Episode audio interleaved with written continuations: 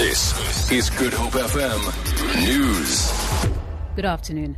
The energy regulator has denied Eskom its application for an additional 9% tariff hike. NERSA says it had earlier granted Eskom a 12% tariff hike. However, it denied the additional request, which would have resulted in an overall tariff increase of well over 20%. Regulator chairperson Jacob Modise has made the announcement in Pretoria.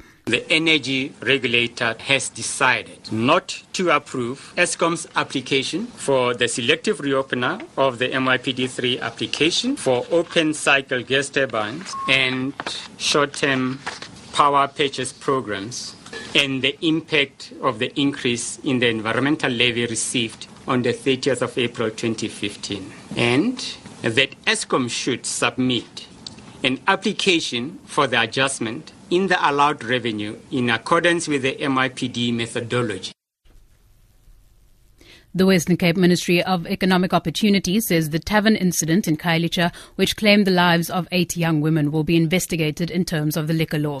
The tavern's steel step railing collapsed in the early hours of Sunday morning following a stampede. Ministry spokesperson Bronwyn Jooste says the department is concerned by the number of underage persons inside the venue at the time of the incident. The Liquor Authority closed the establishment temporarily and pending the outcome of a report from police designated liquor officer. Further action action will be taken. She says it can include sanctions such as revoking the license if warranted.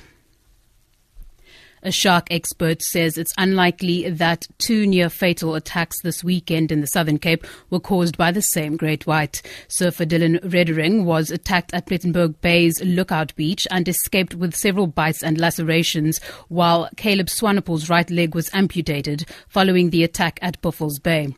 Enrico Gennari from the Marine Research Facility, Oceans Research, says the current sardine run is most likely the reason why the sharks attacked in such close proximity to the shore. Now now there is a sardine run.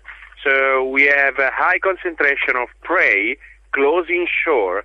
There have been sightings on orcas 10 meters away from the shore. In the same coastline, there are big sharks uh, from anything basically from Mossel Bay at the moment to Durban. That is what the sardine run is, is a big uh, high density of prey and therefore a high density of predators. And finally, the Southern African Clothing and Textile Workers Union SACTWU has settled its wage negotiations for 2015 in the footwear sector. SACTWU General Secretary Andre Kriel says a wage increase of 7.5% will come into effect on Wednesday. He says the agreement with the Southern African Footwear and Leather Industries Association also makes provision for improvements in shop stewards' time off for trade union activities and in the agency fee provisions applicable to the sector. The agreement is valid for a 12 month period. For Good Hope FM News, News, I'm Danielle Buzet.